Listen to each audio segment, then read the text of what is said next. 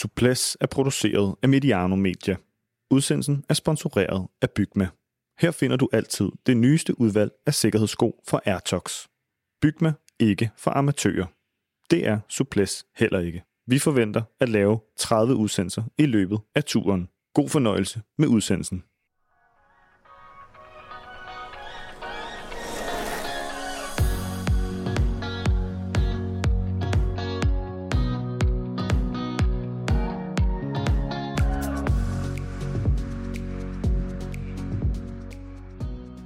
Vi elskede Ris i 96. Vi elskede Rasmussen lige indtil helikopteren hentede ham i 2007. Ja, vi elskede også alle Rises hold, men de svigtede os. De løg, de havde i den grad taget doping. Nu elsker denne lille cykelglade nation igen en tynd mand i en uh, gul trøje. Nogle af os krydser fingre for, at historien ikke gentager sig. De fleste synes i den grad klar til at elske igen. I dag skal det handle om cykelsportens udvikling siden 90'erne. Vi kalder udsendelsen Det er cykelsporten lært siden Festina, og det var i 1998. Lars Værge, du skrev om cykelsport i 1998. Du var 25 år yngre, det var jeg også. Jeg var redaktionssekretær for dig på Berlingske Tidene, som det hed. Hvordan var den tur?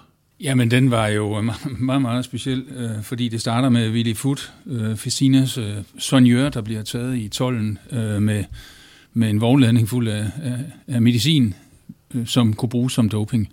Og det satte jo øh, en skygge over, eller en, en, en øh, hvad hedder det, ja, det kastede en skygge over Tour de France det år, og har jo sådan set gjort det siden. Så det var svært. Øh, vi havde jo øh, kolleger, øh, du og jeg, som, som var i Frankrig, og vi to sad øh, inde i øh, et berlingske hus, inde i Pilestræde, og dækkede det derfra, og skulle prøve at have nogle folk til at udtale sig. Det var svært at få folk fra miljøet til at sige noget, og nemmere at få folk øh, fra systemet, kan man sige, altså fra øh, Team Danmark eller andre steder til at sige noget om det. Øh, det var et, et, et miljø, der lidt lukkede sig om sig selv i chok, tror jeg, man må sige.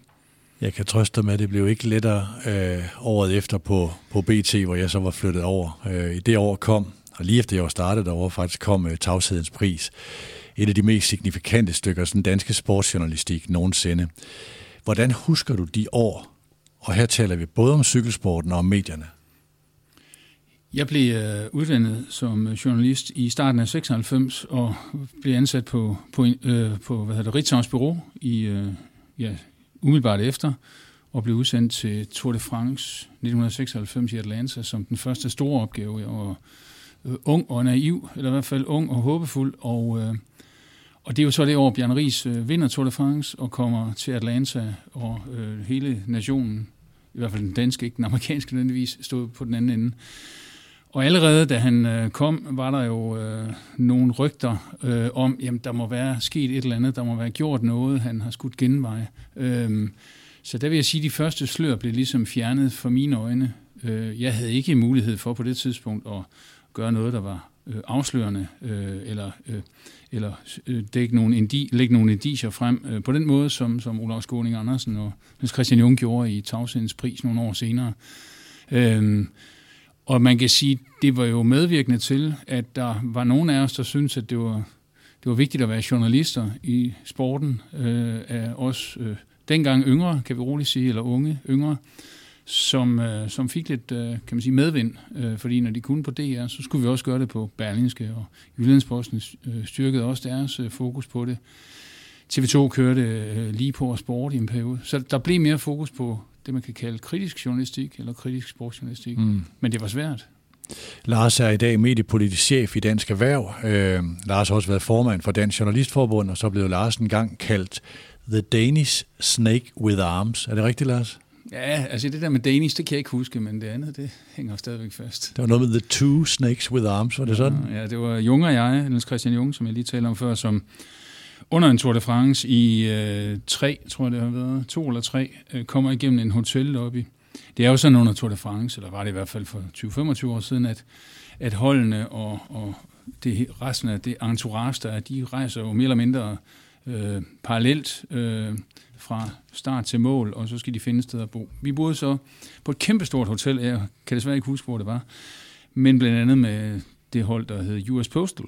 Og det var så, øh, da Rens Armstrong kommer skridtene igennem øh, lobbyen og ser Jung og jeg stå og vente på vores øh, nøgler til det øh, hotelværelse, vi skulle bo på, så kigger han på os, så kigger han op på George Hincapie, som i parentes bemærket er næsten lige så høj som Jung og jeg er, vi er omkring de to meter. Og så siger han henkastet, det du siger der, here we have the, the snakes with arms, eller noget stil. Og det, det var sådan, det var altså, Armstrong var god til at intimidere, og god til at lægge et pres på, på medierne. Øhm, og det var fordi, I var nogle af de journalister, der beskæftigede sig med det, han ikke kunne lide? Ja, det var i hvert fald den øh, opfattelse, vi selv lagde over det. Øh, om Armstrong kan huske det i dag lige så godt, som jeg kan huske det, det, det, det ved jeg faktisk ikke. Men, øh, men der er ingen tvivl om, at, at øh, vi også, fordi vi havde den højde og tydelighed, så var vi også nemmere at lægge mærke til. Rasmus Novak Franklin, du er ung historiker, øh, i hvert fald ung i forhold til Lars og mig. Du har skrevet speciale om cykelsporten øh, siden Festina. Hvor meget anderledes er cykelsporten i dag, som du ser det? Jamen, som du siger, ja, så er jeg jo i dag i kraft af, af det speciale, jeg har lavet, og jeg vil sige, undervejs i, øh, i ud, da jeg, da jeg skrev det, der gik det også op for mig lige så stille, at selve den cykelrytter, som, som sidder på cyklen i felterne rundt om i verden, er egentlig ikke så anderledes fra det, den var i, øh, det rytteren var i 1990'erne. Altså det er stadigvæk en, en atlet, der vil gøre alt, hvad der skal til for at blive bedst muligt til sin sport og dedikere hele sit liv til det. Så er det jo så, kan man sige heldigvis, at rammerne omkring atleten og selve sportens rammer er anderledes. Der er nu en anden kultur, øh, og det kommer jeg også ind på senere, at der er nogle eksterne faktorer, der gør, at at en cykelrytter i dag for eksempel tænker anderledes om, øh, om doping. Det skal vi høre meget mere om. Rasmus er cykeljournalist og historiker, som jeg nævnte, og skriver for blandt andet Ekstrabladet. Rasmus er med på en forbindelse fra sommerlandet, som måske lyder han en lille smule anderledes, eller måske kommer der noget skræt, hvis vi kommer til at afbryde hinanden undervejs. Per Bagsager er panelets tredje mand. Du er ekspert her på Suples under Tour de France. Du taler om watt. Du er imponeret over, at to ryttere er så meget bedre end de andre. Øh, men hvornår er du... Ja, velkommen, Per. Tak. Hvornår, hvornår er du imponeret? Hvornår er du skeptisk? Tænker du i forhold til lige de her to, eller i det hele taget? Altså i forhold til de to, for det er jo sådan meget signifikant.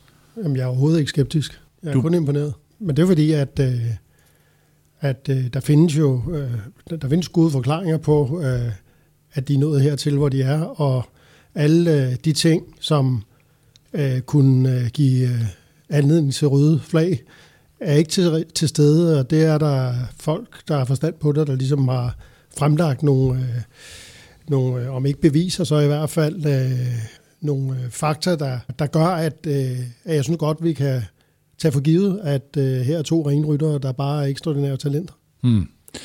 Du lytter til øh, uh, Suples Special. Det er sådan en ekstra udsendelse, vi laver ud over de daglige analyser under Tour de France. Hele vores setup under turen og vores comeback med Suples kan vi takke Bygma for. De bankede på vores dør i april, spurgte om vi lavede cykelsport. Øh, nej, sagde vi så. Kunne I tænke jer at gøre det? Øh, ja, men kun hvis vi kan sætte et godt hold. Og så satte vi et World Tour hold med Gomar og Stanbury som værter, Bagsager her og Lars Mikkelsen som eksperter. De sagde alle sammen ja, og det var vores held. Andre gode folk hen ad vejen, som øh, Suples Godfather Jakob Stalin og Unge Novak her, er også med, og det ender nok med en 30 udsendelser i det hele. Og ja, hvis nogen af jer øh, også lytter til fodboldudsendelser, så er jeg ham fodboldfyren over for Mediano. Jeg hedder Peter Brygman og er chefredaktør på Mediano. Den her udsendelse er jo et optaget inden afslutningen på 10. etape, bare hvis nogen undrer sig over, hvorfor vi ikke taler om noget, der måske kunne være sket omkring den etape. Først vil jeg lige fortælle en øh, lille personlig historie øh, om sidste sommer. Øh, min familie og jeg befandt os i et sommerhus i Lønstrup. Det var turtid. Mit ældste barn, der ved Gud ikke er voldsomt sportsinteresseret, sad i sommerhuset og så Tour de France. Skal du ikke se det? spurgte min kone. Ja, mumlede jeg og kastede mig bestemt ikke foran skærmen.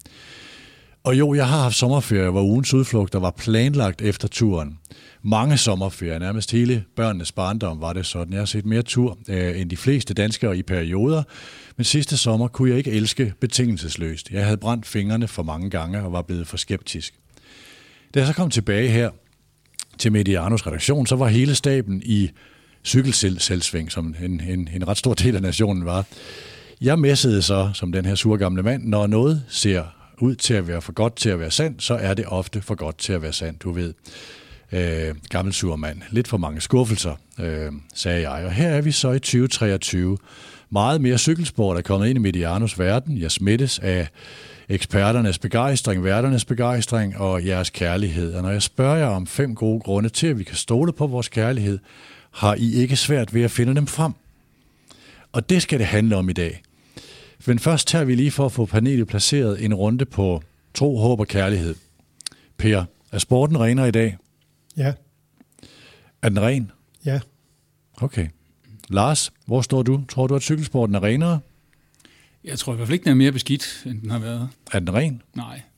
Rasmus? Ja, der har jeg jo øh, skrevet et, øh, et langt akademikersvar ned. Øh, så hvis jeg må komme med det, så vil jeg sige, at renhed er jo et definitionsspørgsmål. Altså, i dag er det jo sådan, at der er jo en konkret liste, der siger, hvad der er godt og hvad der er skidt, eller i hvert fald, hvad der er skidt at gøre.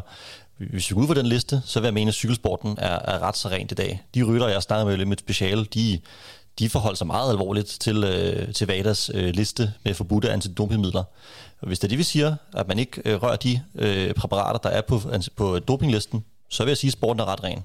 Men igen, renhed er et, øh, et, definitions, et definitionsspørgsmål. Det var da ikke noget langt akademikersvar. Det var fint, Rasmus. Så har jeg bedt jer forberede den vigtigste grund til, at I tror på en renere sport i 2023. Per, vil du lægge ud? Det er et, øh, at der i dag er et meget finmasket kontrolsystem, som gør det meget, meget svært at snyde med ting, der virkelig øh, flytter noget. Øh, så risikoen er blevet for stor, øh, og det har den været øh, i nogle år efterhånden. Lars, hvad får dig til at tro på, at det er blevet renere? Jamen, det er noget af det samme, som, som, som Per siger. Jeg tror ikke, man skal være blind for, at øh, hvor vi for 10, 20, 30 år siden havde øh, små belgiske øh, gulvfirmaer og madrasproducenter, og øh, sågar har der på et tidspunkt været en fransk øh, fabrikant af, af øh, hvad hedder det, mejeriudstyr, som har, øh, som har været sponsorer. Så er det i dag nogle helt andre typer. Der er mange flere penge i cykelsporten, og det kombineret med øh, mange, mange års øh, fokus på at at kontrollere øh, rytterne, det gør, at øh, det i hvert fald er blevet meget, meget sværere at styre. Og når jeg siger, at jeg ikke tror, den er helt ren, så er det lidt en parallel til noget af det, Rasmus var inde på. Øh, men det kan vi komme tilbage til senere. Okay.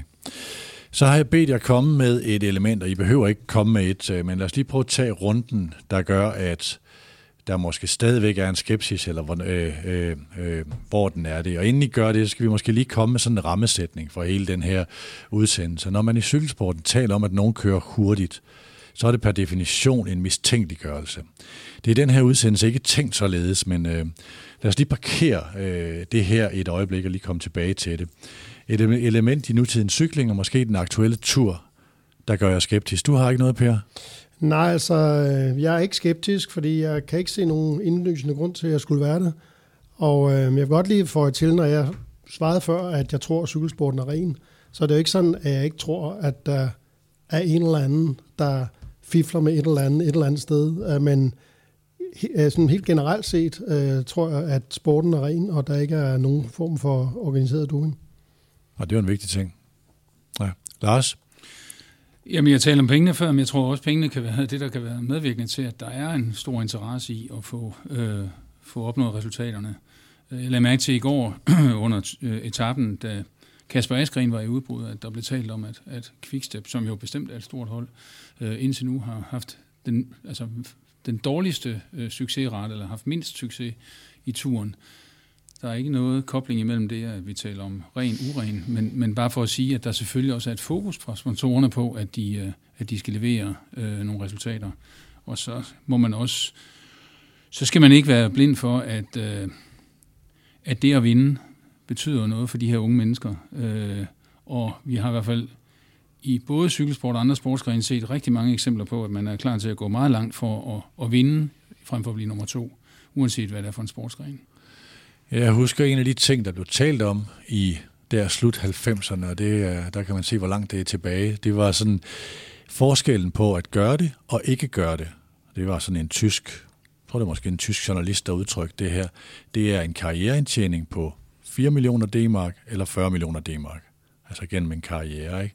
Altså det var sådan forskellen på at gøre det, altså på rytter på et vist niveau, ikke? Og det var deri, incitamentet var, det var ikke sagt som et forsvar, det var bare, bare som en forklaring på, hvorfor er det trykket er der, fordi det følger ofte pengene, det følger resultaterne, det følger kontrakterne. Det var det øh, i, øh, i den tid. Godt. Rasmus, øh, er der noget, der gør dig skeptisk?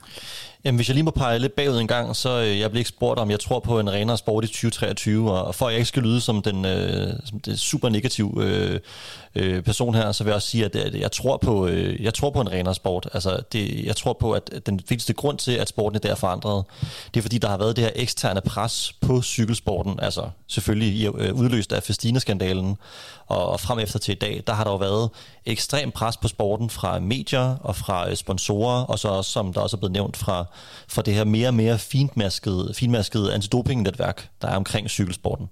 Så alt det pres, tror jeg, har været med til at forandre sporten. Øh, når det så er sagt, øh, hvad der så gør mig skeptisk, som du spørger om her, Peter, øh, så er det, når jeg snakker med for eksempel forskere, i hvert fald de forskere, jeg har snakket med, jamen de udelukker da ikke, at man stadigvæk kan snyde systemet. Øh, nu havde I Lars Nybo med forleden i Suples, glimrende udsendelse. Han snakkede også om, at, at man stadigvæk godt, altså så vidt han kunne se, så var der nogle steder, man kunne gøre noget.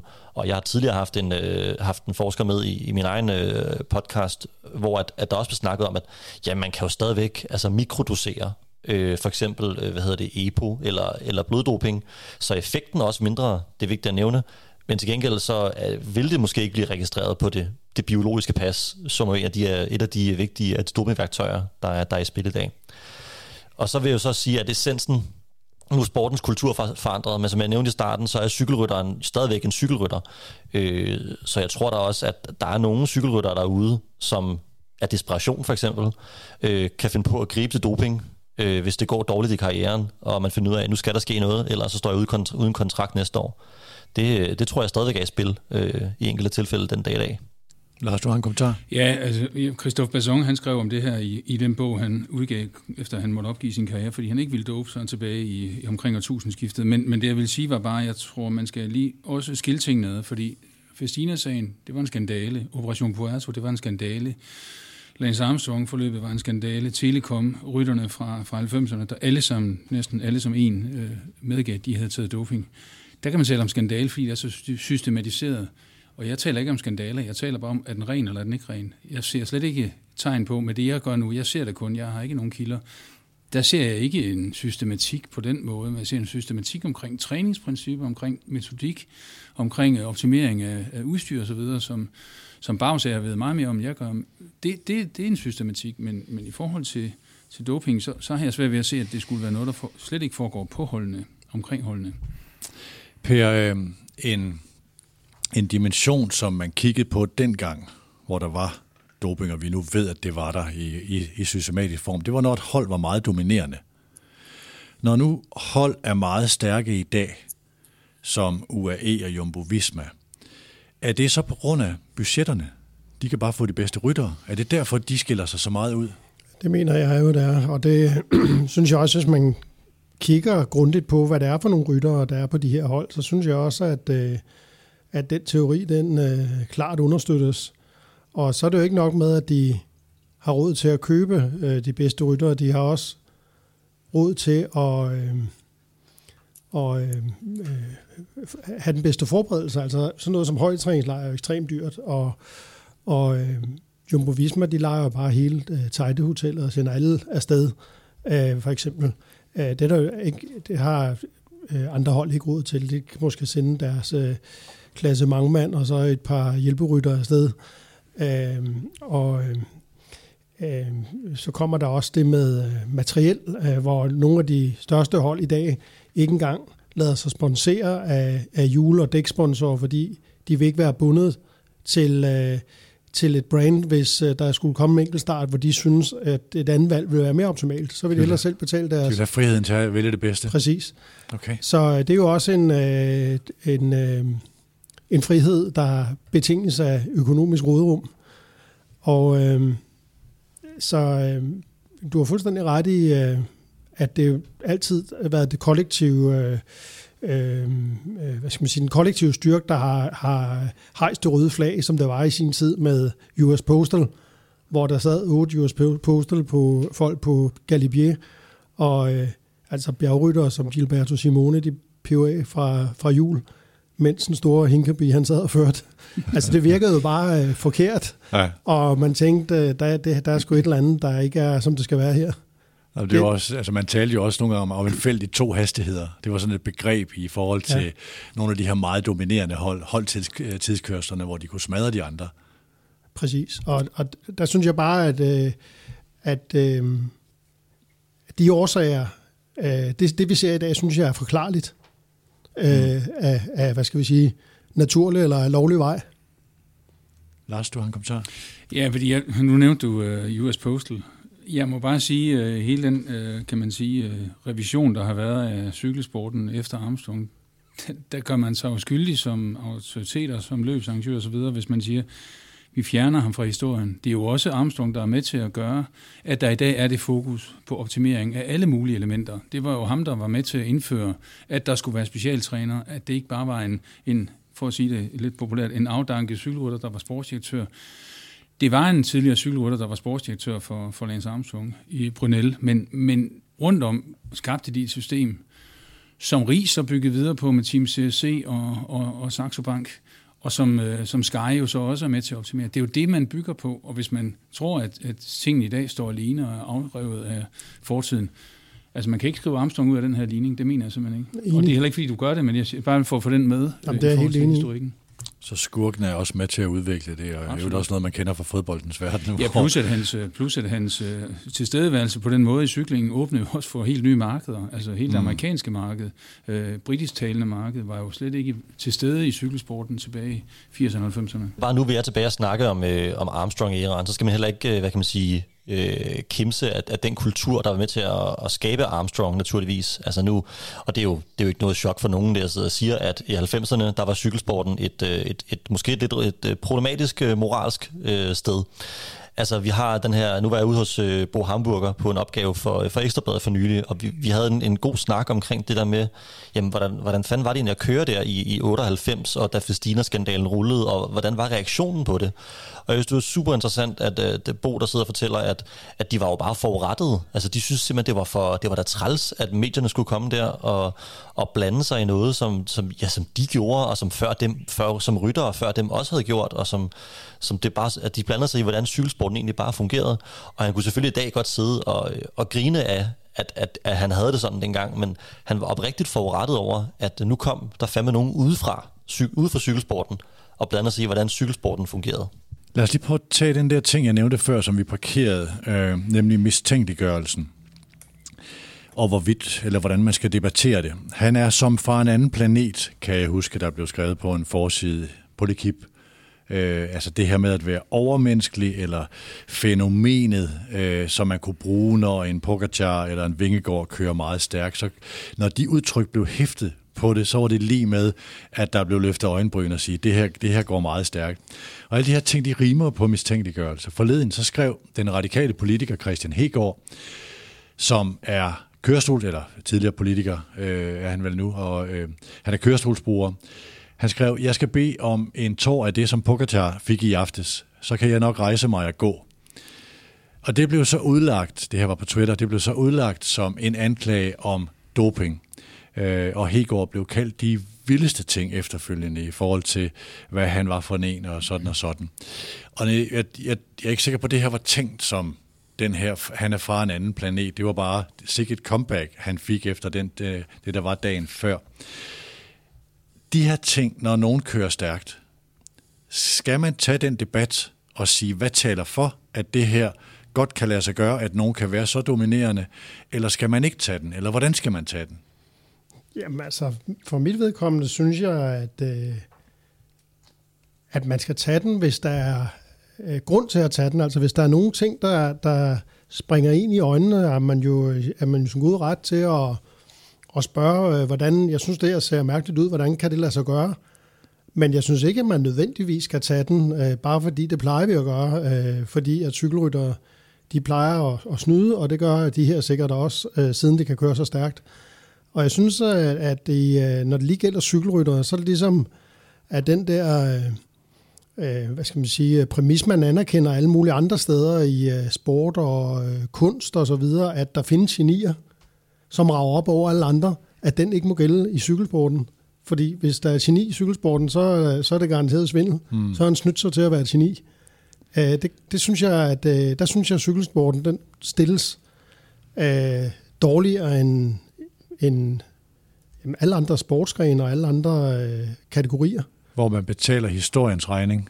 Jeg synes, man betaler en stor øh, regning, og, og det er jo ligesom, øh, og øh, jeg synes, det efterhånden øh, øh, vil minde om at spille nazikort over for alle tyskerne.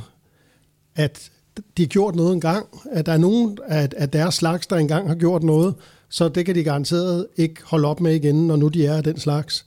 Øh, og jeg synes, det er mange år efterhånden, hvor, hvor jeg i hvert fald synes, at cykelsporten og cykelrytterne har været troværdige, altså i, i, øh, i den store brede forstand, dem der har vundet cykelløbene. Så jeg synes, det er på tide at, at holde op med hele tiden at holde det her øh, forstørrelsesglas op på, på øh, alle deres altså resultater og handlinger og præstationer.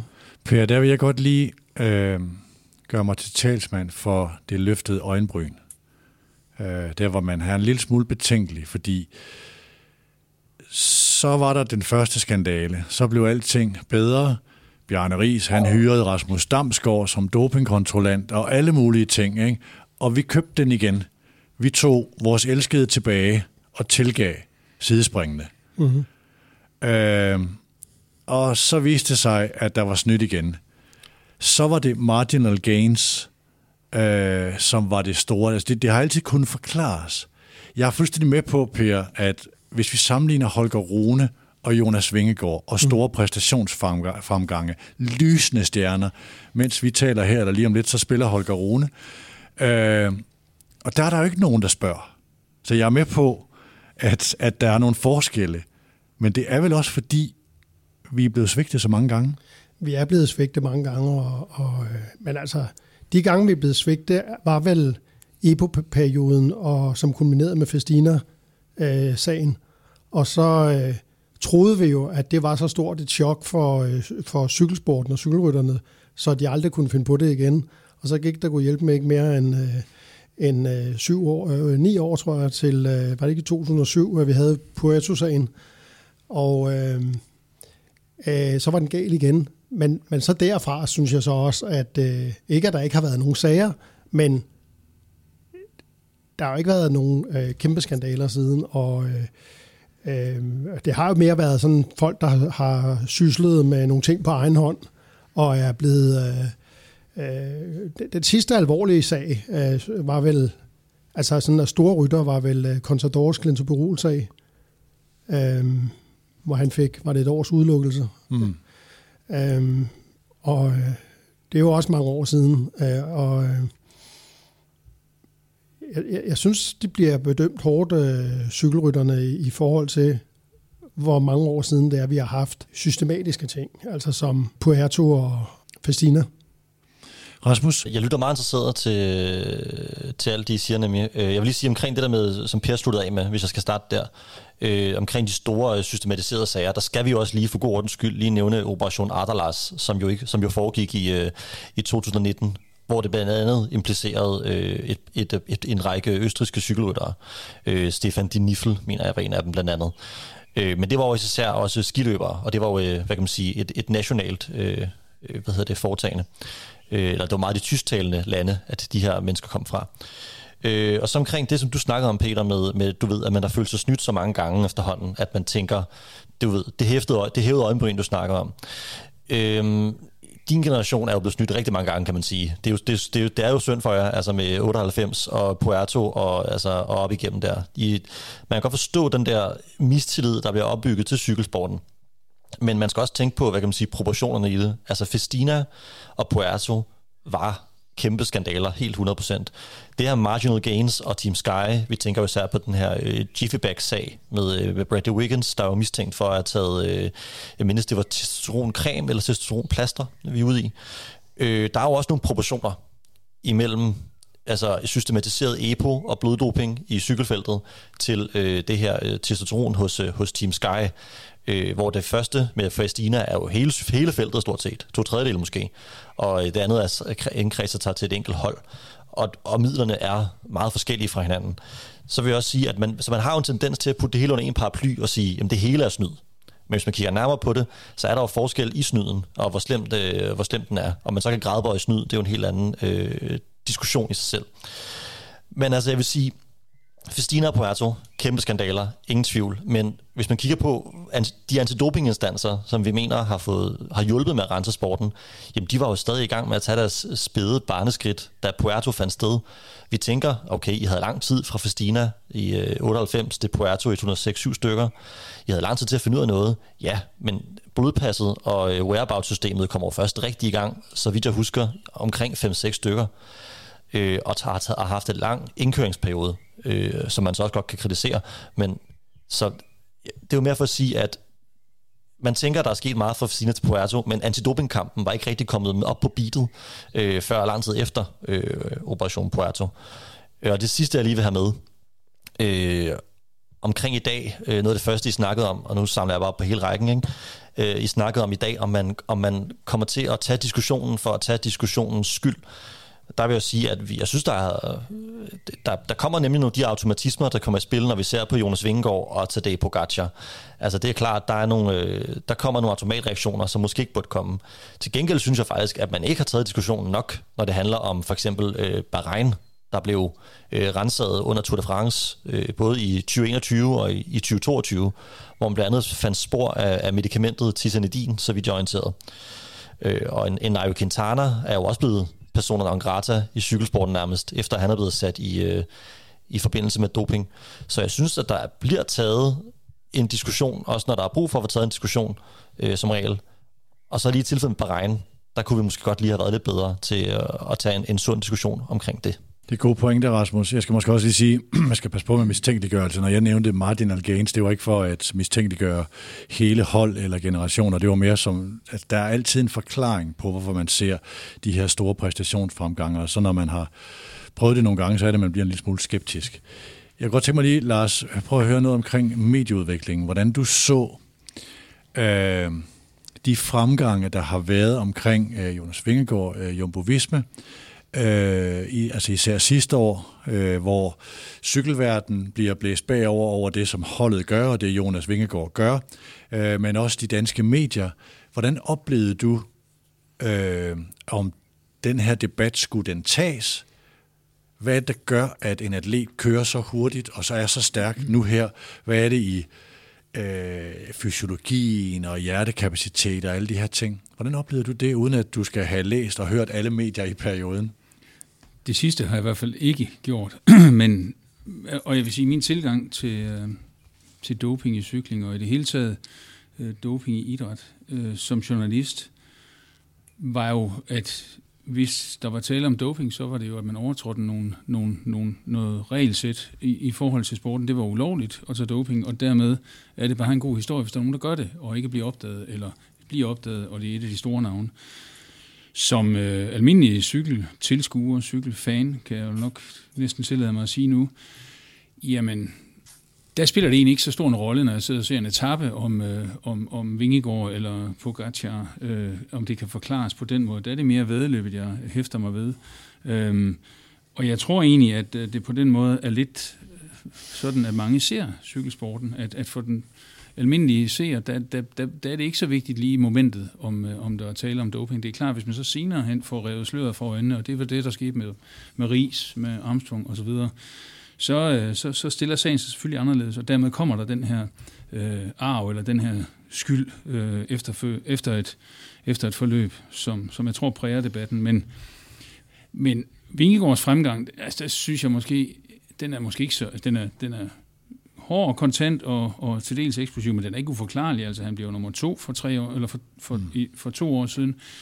Så, så, så bliver han nummer et øh, sidste år og kører jo i sæsonen op, øh, eller i, i forsæsonen op til, der kører han jo, øh, han kunne have kørt Roglic midt over et par gange, hvis han havde ville det, øh, og lå være af høflighed, hvilket virkelig også forklarer meget om Jonas Vingegaard har indtryk i dag.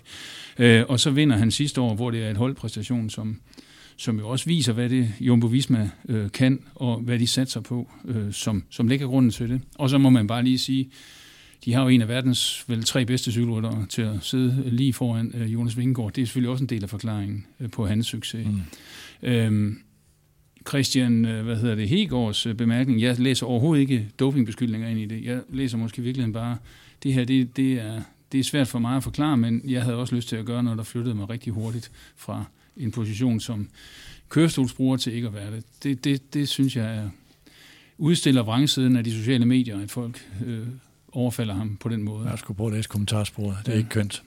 Nej. Uh, vi skal nok komme til det her med, uh, hvad gør højdetræning, og uh, hvad er hjertekapaciteten og sådan noget, Rasmus. Lad os lige prøve at gå til dit speciale, som jo faktisk var anledning til, at vi gik ombord i det her emne. Hvordan har cykelsporten ændret sig? Kan du prøve at lave et executive summary på det?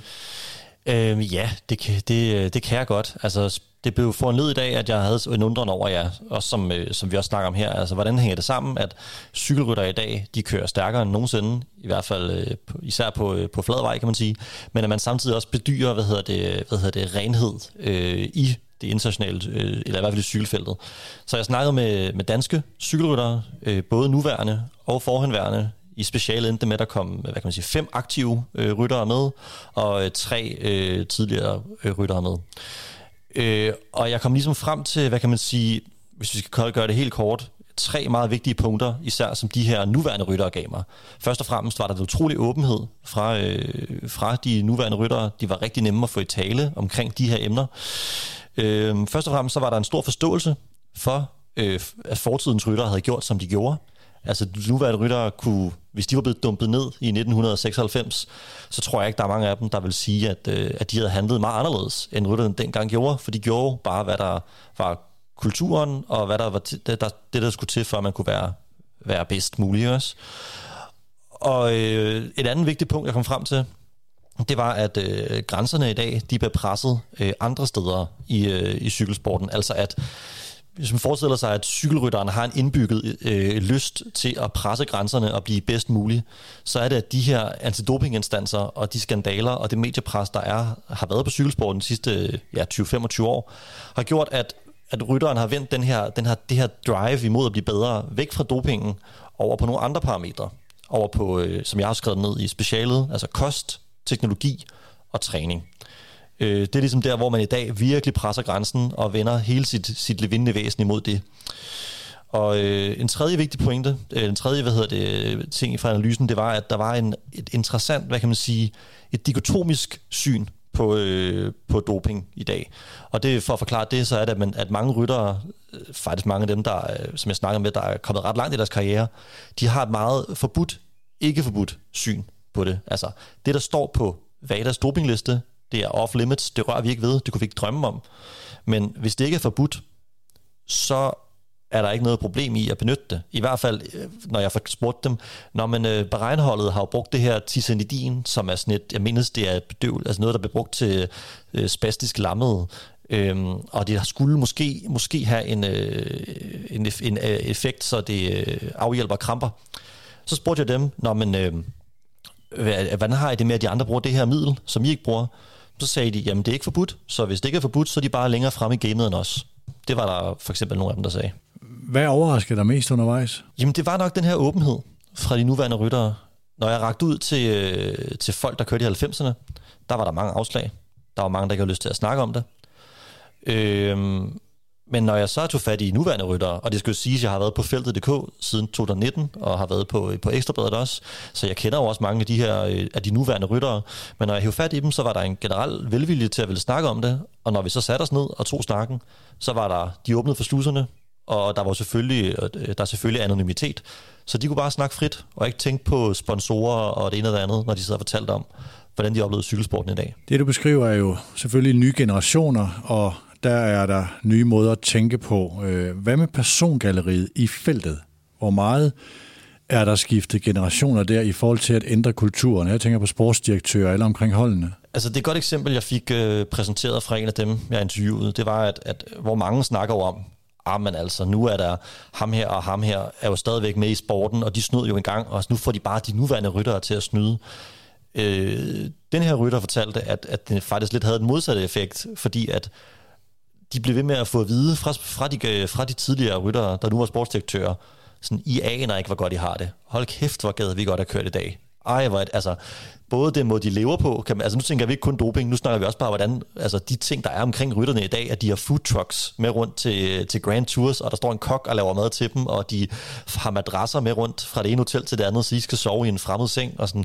Så der er en generel, hvad kan man sige, en, en, en, der er en påmindelse fra den her ældre generation, i hvert fald i det her tilfælde, som jeg nævner her, hvor at, at den her rytter følte, at jamen, han satte pris på, hvordan det var at være rytter i dag, fordi han kunne høre, hvordan det var at være rytter engang. Per, lad os lige på at tage det her persongalleri rundt omkring holdene. I hvilket omfang er det nye koste, der er inde og feje i nutiden? Altså, der er masser af, af nye koste i, øh, i nutiden, og der er også nogle, nogle gamle koste. Men øh, fælles for dem er, at, øh, at de øh, tilhører den samme nye kultur øh, nu.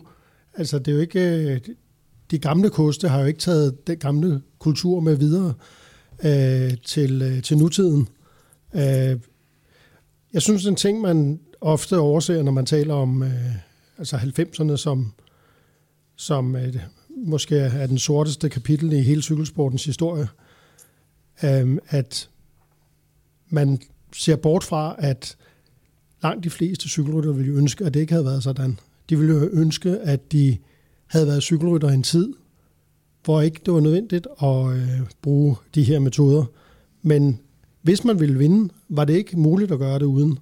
Og der kommer vi jo tilbage til øh, det, Rasmus var inde på lidt tidligere med, hvor meget, øh, altså det er hele deres liv. Det er alt. Det er det vigtigste i deres liv. Det er cykling. Og hvis ikke det er det, kan man ikke nå dertil. Og øh, folk opgiver ikke det kæreste, de ejer. Heller ikke selvom de skal øh, gå til sådan nogle yderligheder, som doping er. Især ikke, hvis, øh, hvis man ved, at de andre gør det. Altså, det er jo ligesom i rigtig krig. Hvis fjenden bruger klyngebomber, er man også nødt til selv at bruge klyngebomber, hvis man skal klare sig. Og, og lige sådan har det jo været med doping, at, at det er jo en kultur, der har udviklet sig sådan, ligesom når kanibaler de spiser mennesker, selvom det ikke er i orden.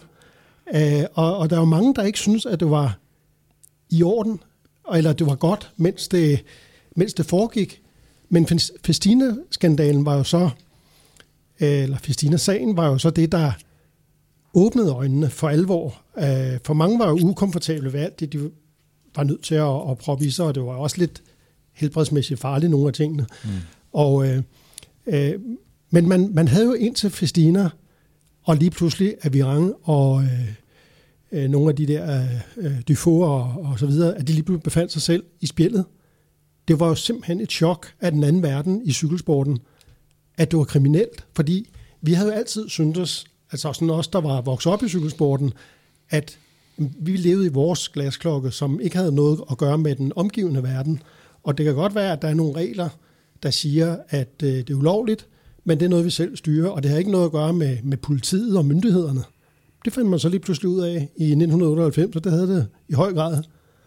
Og, og det tror jeg blev det, det øh, endelige vendepunkt, øh, hvor, øh, hvor man fandt ud af, at man var kriminel, når man, når man øh, tog de her ting. Og det var en helt anden snak jo, end, end bare øh, den forskning, der har været hidtil, at man, man dopede sig, fordi det gør de andre, og det var spilreglerne for at være cykelrytter. Per, lige for at få, nu skal jeg ikke gøre dig ældre, end du er, men du har dog kørt i løb, hvor Eddie Mærks også har kørt. Ja. Hvordan var kulturen der? Jamen, det var, det var øh, i 70'erne var det jo sådan ligesom en, en mellemstation mellem, øh, altså da Tom Simpson han døde øh, øh, på, på Vangtu, øh, der havde 67'erne, ikke? Ja, det var 67, ja. hvor at øh, amfetamin havde været øh, en fast øh, bestanddel af cykelrytterens liv i al den tid, der havde været cykelsport. Der var amfetamin jo det, der sådan var jamen, alle mulige piller, men der, meget amfetamin. Øh, det blev så øh, forbudt, og man begyndte at teste for det.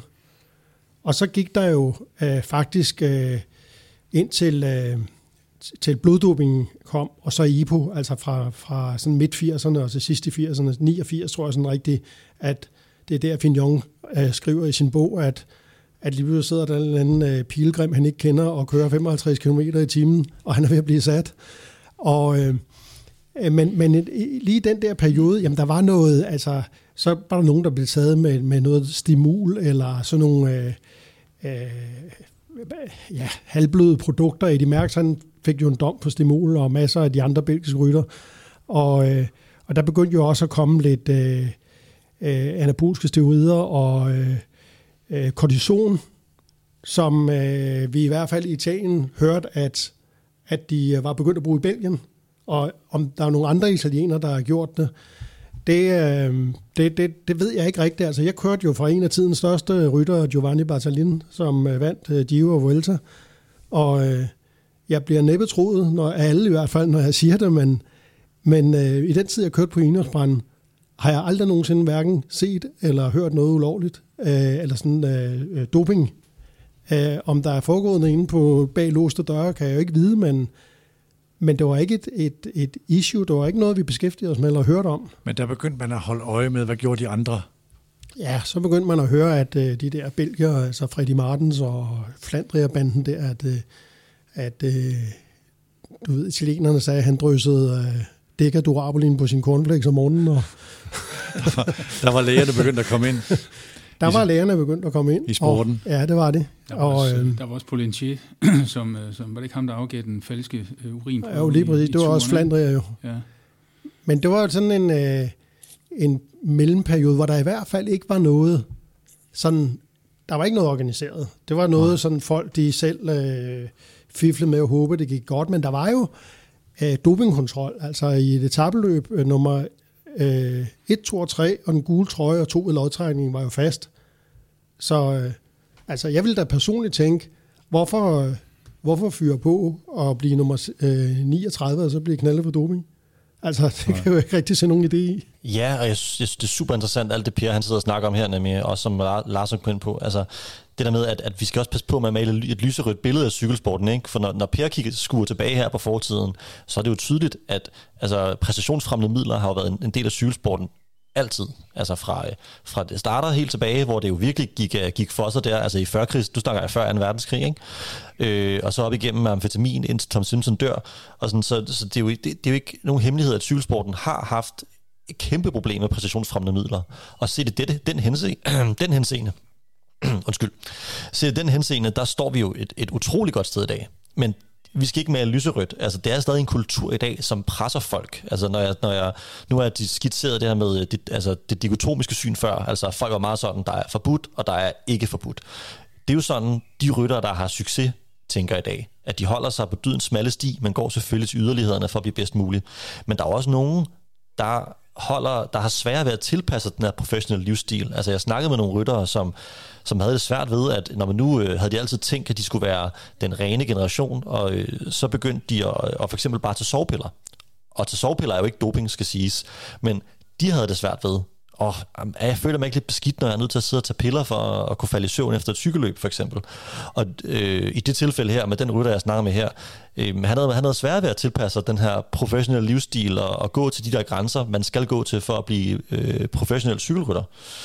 Så jeg vil så sige til gengæld, at, at i modsætning til da Lars han gik rundt øh, nede ved, ved og, dækkede, og dækkede cykelsport, så har vi jo heller ikke helt den der samme øh, omerta i dag. Altså igen, der var virkelig åbenhed for de rytter, jeg snakkede med, at de snakkede sgu gerne om, hvordan det var at være professionel i dag, og malede ikke noget, øh, ikke noget billede af, hvordan, hvordan det bare var herligt, og, øh, og det er, fordi det er jo stadig benhårdt at være cykelrytter. Det er der, ingen, det er der absolut ingen tvivl om. Vi lavede forleden en udsendelse, hvor der var fokus på en andet øh, virkelig spændende aspekt øh, i, i, i cykelsportens udvikling, nemlig ejerskab og sponsorater, og det her især fra Mellemøsten.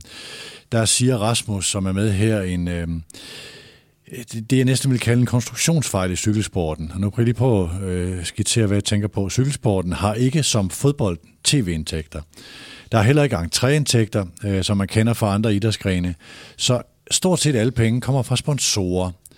Øh, og det er nogle gange korte kontrakter. Sponsorer presser på for resultater. Vi ser også her under den her tur, hvor meget lettelse der er hos et hold, der har vundet endelig den sejr, som man håber at vinde under den her tur, eller en af dem, øh, for det er et pres fra sponsorer. Holdene vil gerne levere Samtidig er der også et, ikke altid udtalt, øh, pres fra sponsorer. Jamen, øh, hvis ikke resultaterne kommer, så er det ikke sikkert, at vi, er, vi, vi laver den næste kontrakt. Så den her konstruktionsfejl er, at de samme, der kan trække tæppet væk under et hold, er de, der måske ubevidst skaber et pres for at gå til grænsen. Hvordan ser I den, Per? Er det en konstruktionsfejl i cykelsporten? Ja, det, det, det er det jo øh, et eller andet sted, og det er jo rigtigt, som du siger, at at øh, jeg, jeg, jeg tror jo mange sponsorer, når det kom til stykket, øh, gerne ville vinde med, med, med, med snyd, hvis det bare var sikker på, at det ikke blev opdaget. Altså, det, øh, jamen det tror jeg sgu. Og øh, altså det, det, man ikke kan holde til i dag, det er jo det der med, at blive, blive afsløret. Altså fordi det der med værdier er jo blevet så vigtigt, at man har de rigtige værdier. Og øh, jeg hører til dem, der ikke tror på, at, øh, at mennesket øh, som art grundlæggende ændrer sig i løbet af 20 år. Og øh, mennesker har jo altid prøvet at vinde fordel. Nogen øh, med, med, med hvad hedder det, sådan umoralske øh, midler, og andre øh, har ikke vil gå så langt. Men, men, men jeg tror ikke på, at hverken cykelrytter eller andre mennesker sådan grundlæggende har, har forandret sig de sidste 20 år. Det jeg tror, det er, at, at øh, frygten for at ikke være ren er blevet meget større, fordi kravet om at være ren er blevet så kolossalt, og det er det jo alle steder, mm. ikke kun i... Øh, øh, altså, der er jo ikke nogen øh, heller længere på min alder, der siger nærbold, øh, øh, selvom det er det, vi har lært hele vores liv.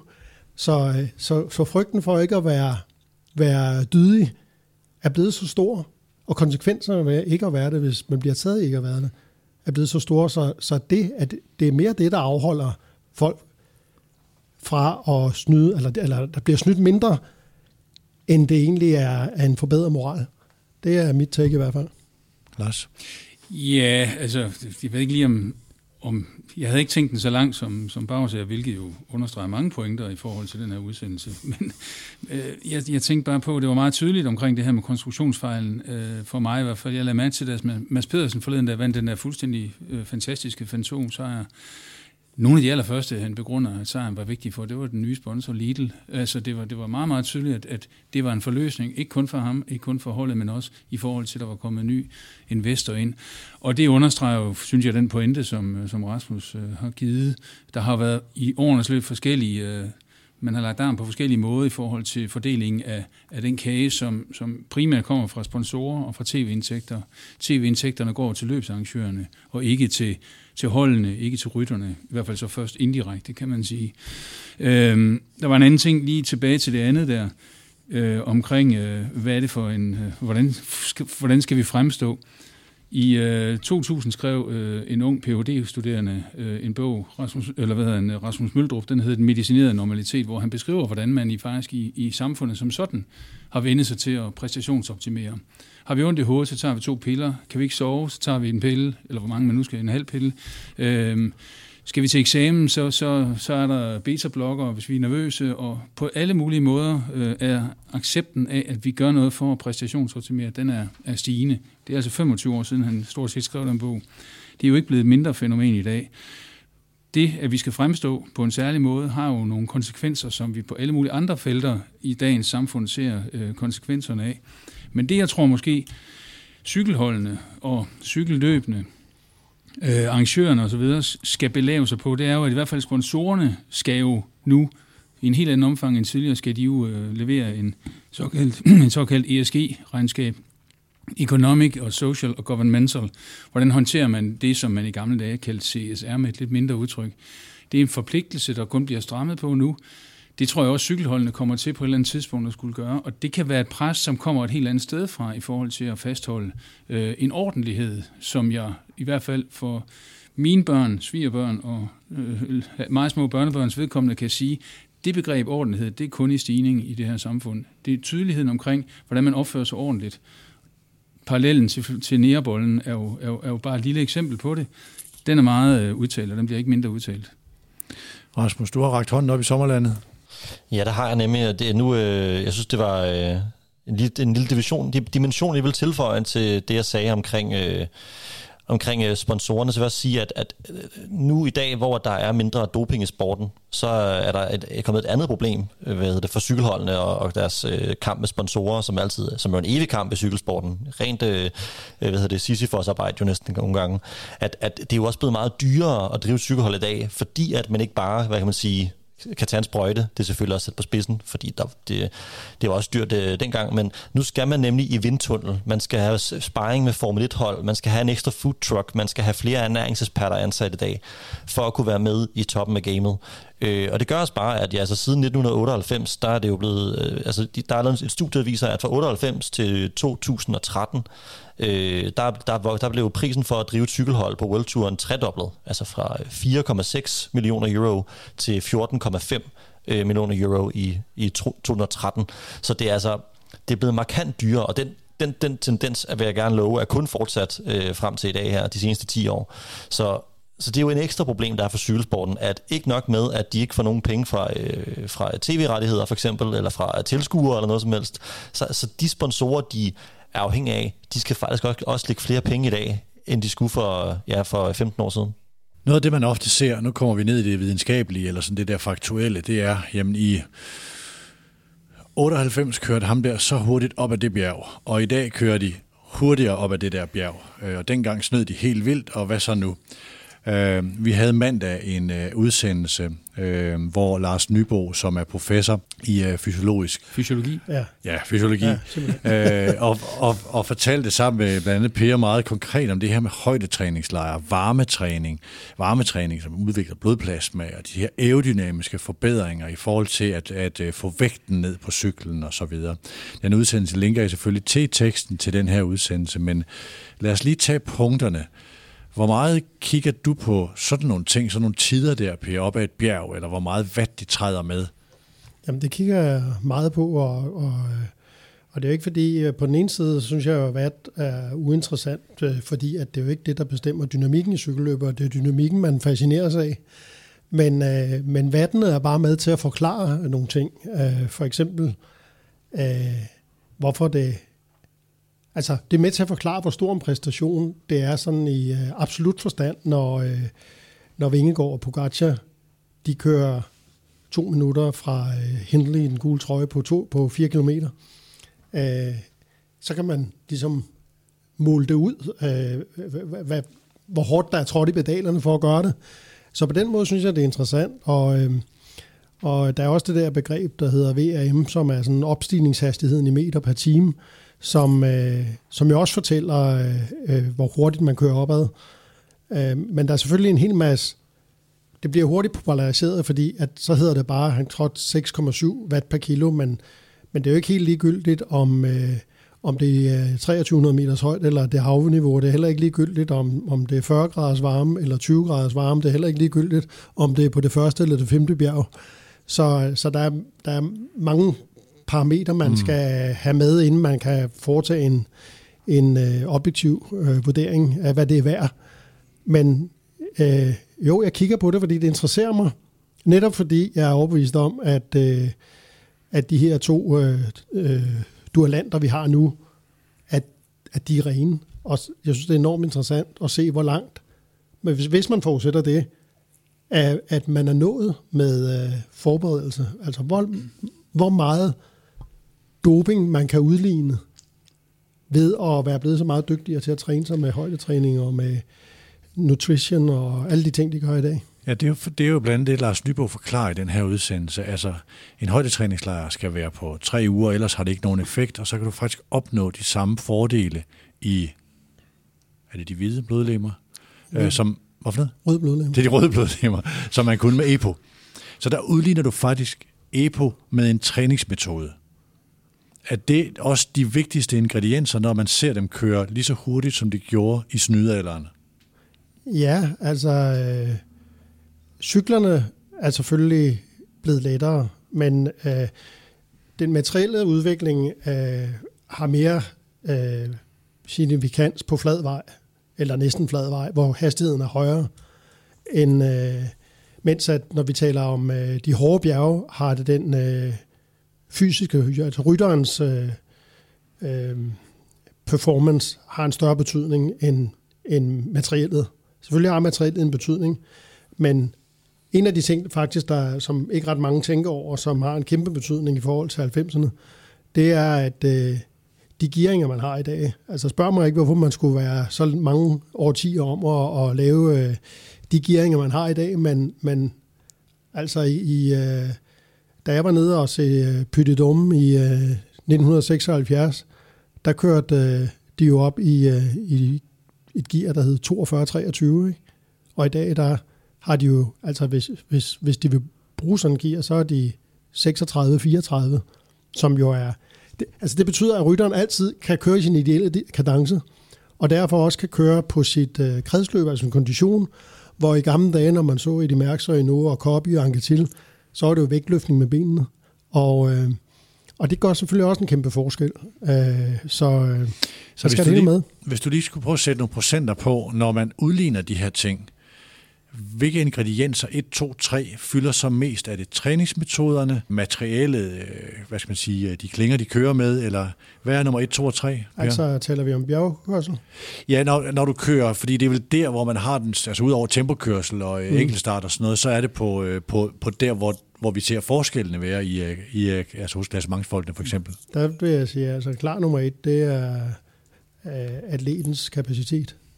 Altså træningsmetoder? Ja. Og så er det, øh, det er altså materiel, og så er det øh, øh, holdene. Altså, øh, der, der er en helt anden...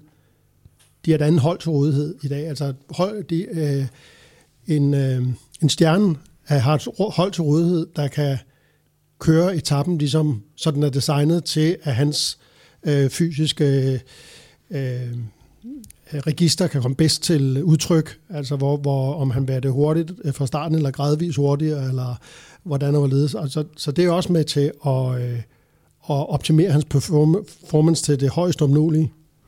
Jeg står her og paralleliserer over i fodbolden i forhold til de fysiske trænere, hvordan de arbejder, når man analyserer på mængden af højintense løb i en kamp, som i høj grad også har noget med udholdenhed og restitution undervejs i en præstation hvor lidt man egentlig taler om, er der nogle mistænkelige værdier der i forhold til hold, der er særligt dygtige til de her ting. Det er en diskussion, man nærmest ældre aldrig har. Der var måske en lille bitte smule omkring årtusindeskifter, omkring specielt det franske landshold, hvor de var virkelig, virkelig dygtige fysisk. Ellers er det diskussioner, der meget, meget sjældent er, og det er faktisk de samme ting. Nogle af de samme elementer i forhold til træningsmetoder og optimeringer i, i stabene og måden, man træner på osv. Det er bare en refleksion over øh, forskellene i idrætsgrenen. Lars, du har en bemærkning. Rasmus har også rækket hånden op. Jamen, i forhold til det, Per siger omkring øh, gearing og så videre, jeg tænkte bare på, det var vel øh, netop derfor, at man i sin tid opfandt, eller fandt på det udtryk, der hedder træde firkanter. Det kommer jo af, at man har den forkerte gearing på det forkerte tidspunkt. Ja, jeg tror ikke jeg tror, jeg tror, et element, som også øh, må have en betydning, det er også deres fokus på kost og, øh, hvad hedder det, mm. altså hele, kan man sige, øh, øh det fysiologiske, som, som ikke handler om træning. Altså, øh, det tror jeg har en meget, meget stor og meget større betydning, øh, end, end man har troet bare for få år siden. Men det er det, jeg lægger ind under atletens kapacitet. Rasmus? Det er bare lige om, for lige at uddybe det, som det I kom med her. Altså, jeg, jeg, jeg snakkede jo med, noget, som sagt med de her cykelrytter, og der er jo også nogle af dem, der siger decideret, at jamen, teknologi, det er det nye doping. Altså, hvis vi i dag skal se, hvor, øh, hvor kommer de gains, der var for det dopingen, jamen de kommer igennem teknologien. Og i teknologi ligger jeg også, også ligesom Per, atletens kapacitet og alt muligt andet ind under det her, ikke også? Øh, det der med til at skabe den.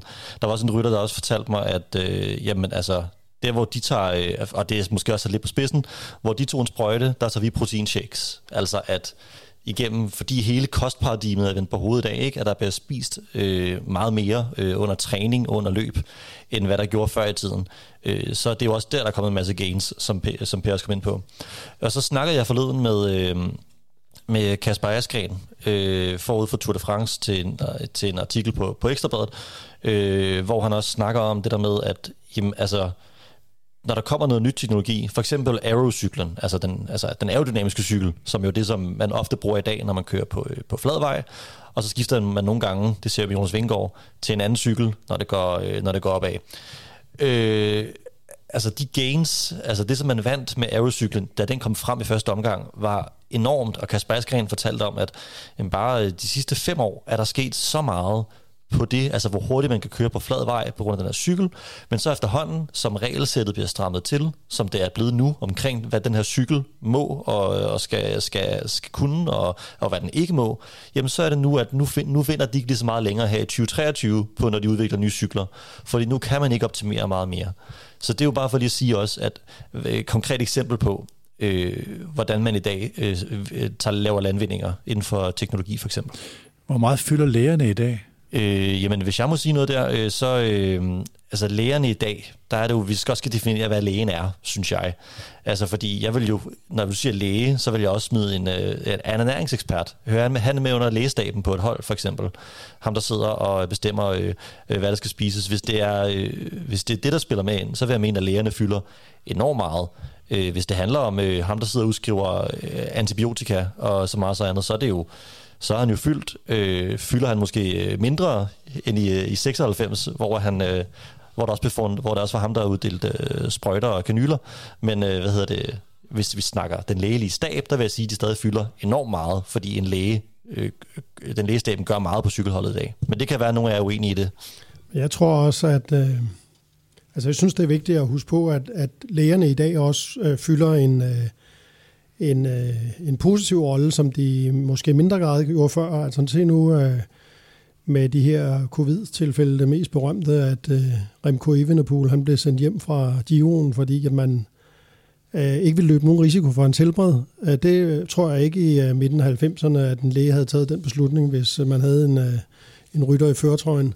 Så, øh, så, så jeg vil sige, lægerne i dag, deres rolle er også i langt højere grad end tidligere at, passe på øh, rytterne, at de, øh, at de ikke lider overlast. Lige, øh, vi er fremme ved det sidste, de sidste spørgsmål, det næste sidste. Jeg hører tit det her med, at man bliver udstødt, hvis man er snydt, og frygten for at blive persona non grata i cykelsporten er så stor, så man ikke tør gøre det.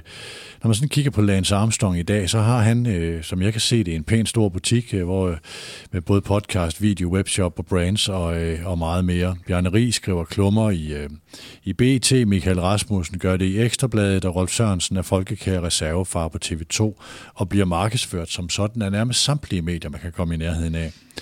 Så hvem er det egentlig, der udstøder nogen? Lars, ser du den her udstødning? Nej, ikke de folk Udstødelse, der. Øhm, ikke de folk der, men, men, men der kan jo sagtens være, nu nævnte jeg Christophe Basson før, som, og det er 25 år siden, knap og nap, fransk øh, cykelrytter, som, som sagde, jeg vil ikke tage doping, og, og endte også med at skrive han brød jo Omerta Ja, præcis, præcis. den anden vej.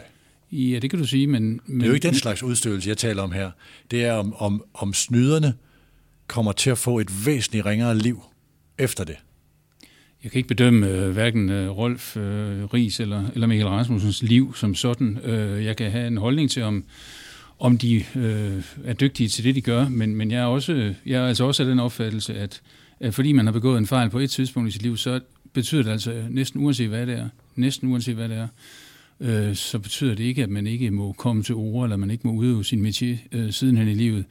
Øh, jeg kan måske personligt ikke forstå alle de der valg, som redaktører træffer i forhold til at bruge de her øh, folk, fordi så meget bidrager de måske heller ikke med i forhold til, til oplysning og i forhold til fortolkning af, hvad der er, vi ser. Øh, men, men, men det er jo en redaktionel beslutning, som, som jeg kan have holdninger til, men ikke kan blande mig i. Til sidst, når vi kigger hen over den her periode, som vi taler om i det her perspektiv, det er en 25-årig periode.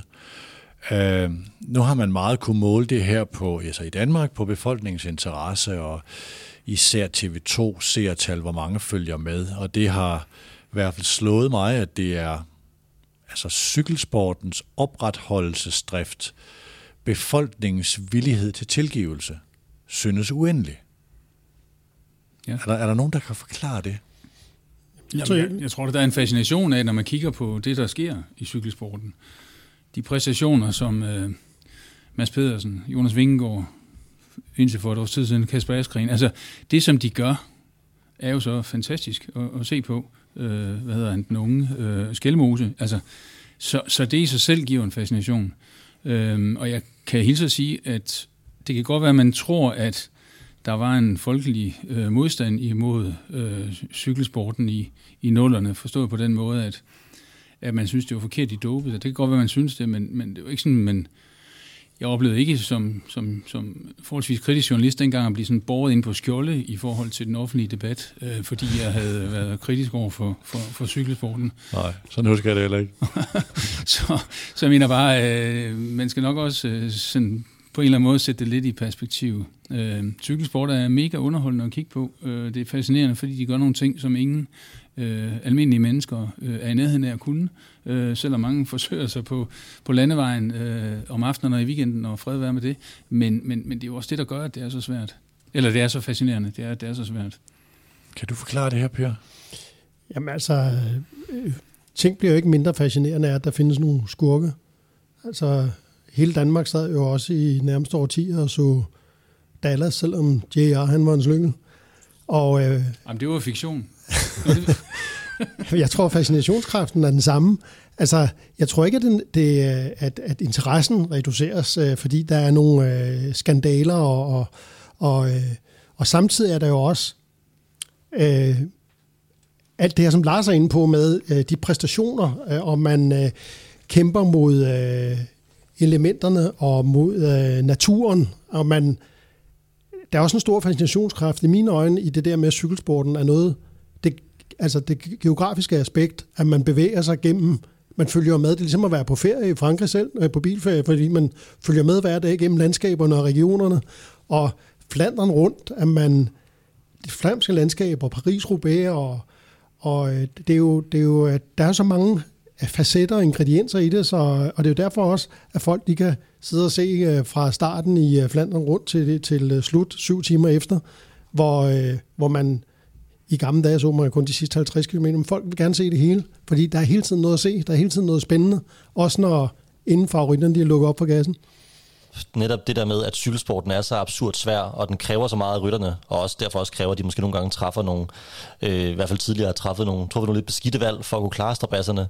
Netop det, at det er så hårdt, er jo det, der, der tiltrækker folk til at se det. Så det, jeg klarer mig blot enig i det, som de andre siger. Lars? Jeg bare en lille pointe. Jeg har en uh, fortid, uh, til dels en nutid, men en fortid som aktiv atletikudøver. Jeg synes jo, det er mærkeligt, at der ikke er mere fokus på, på den sport i tv. Men man må bare sige, det kan være svært at bedømme, om et spydkast er 70 eller 85 meter langt på en tv-skærm, og man kan ikke rigtig bedømme det imponerende i det. Det kan man, når man kommer ud på stadion, men du kan godt se på tv, at det med at køre op ad en, en alpeside, øh, køre ned fra en alpeside med 100 i timen, det kan man godt sætte sig ind i. Jeg tror også, der er den der umiddelbare dramaturgi i det, som gør, at det bliver fascinerende.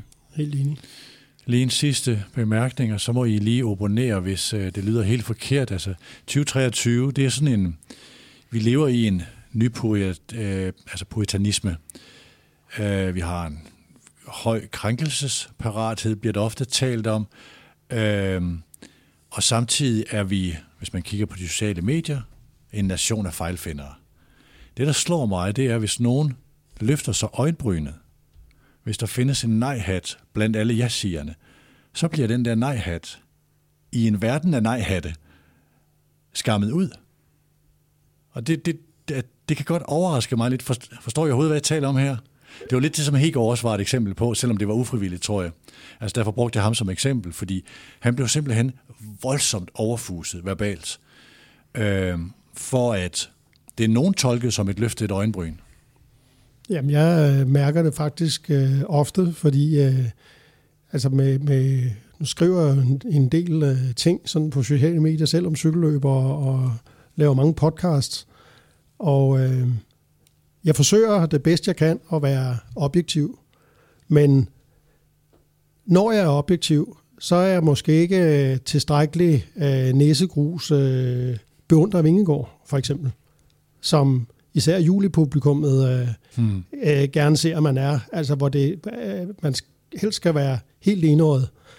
Og øh, der bliver jeg jo kaldt øh, alt muligt Vingegård-basher og Bags er Danmarks største vingeoverbage, har jeg set, og, og, og det, altså, det er jo slet ikke mit øh, sigte. Jeg har ikke nogen interesse eller nogen grund til at bashe Vingegaard, men jeg prøver bare at, at øh, altså, se tingene så objektivt, som jeg formår.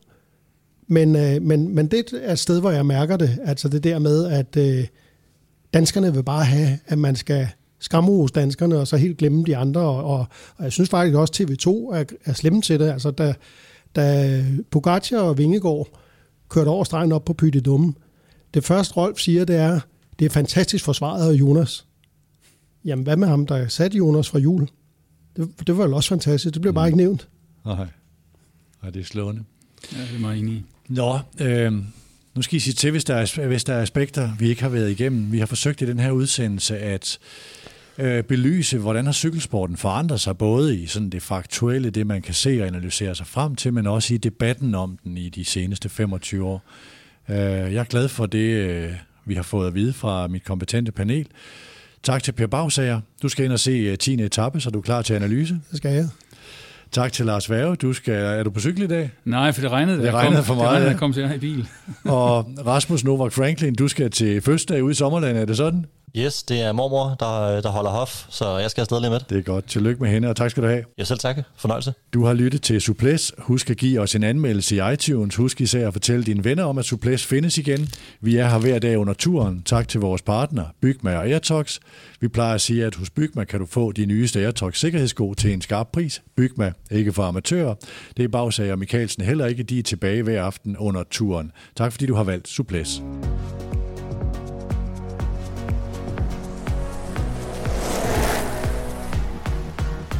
Suples er produceret af Mediano Media. Tour de France på Suples er sponsoreret af Bygma. Her finder du altid det nyeste udvalg af sikkerhedssko fra Airtox. Bygma, ikke for amatører. Hos Bygma har de ikke hvad som helst på hylderne. Bygma er for dig, der vil have professionel rådgivning, gode byggematerialer og kvalitetsprodukter. Du kan lige nu vinde en racercykel ved at tilmelde dig Bygmas nyhedsbrev. Find linket i podcastbeskrivelsen. Tak fordi du lyttede til Suples.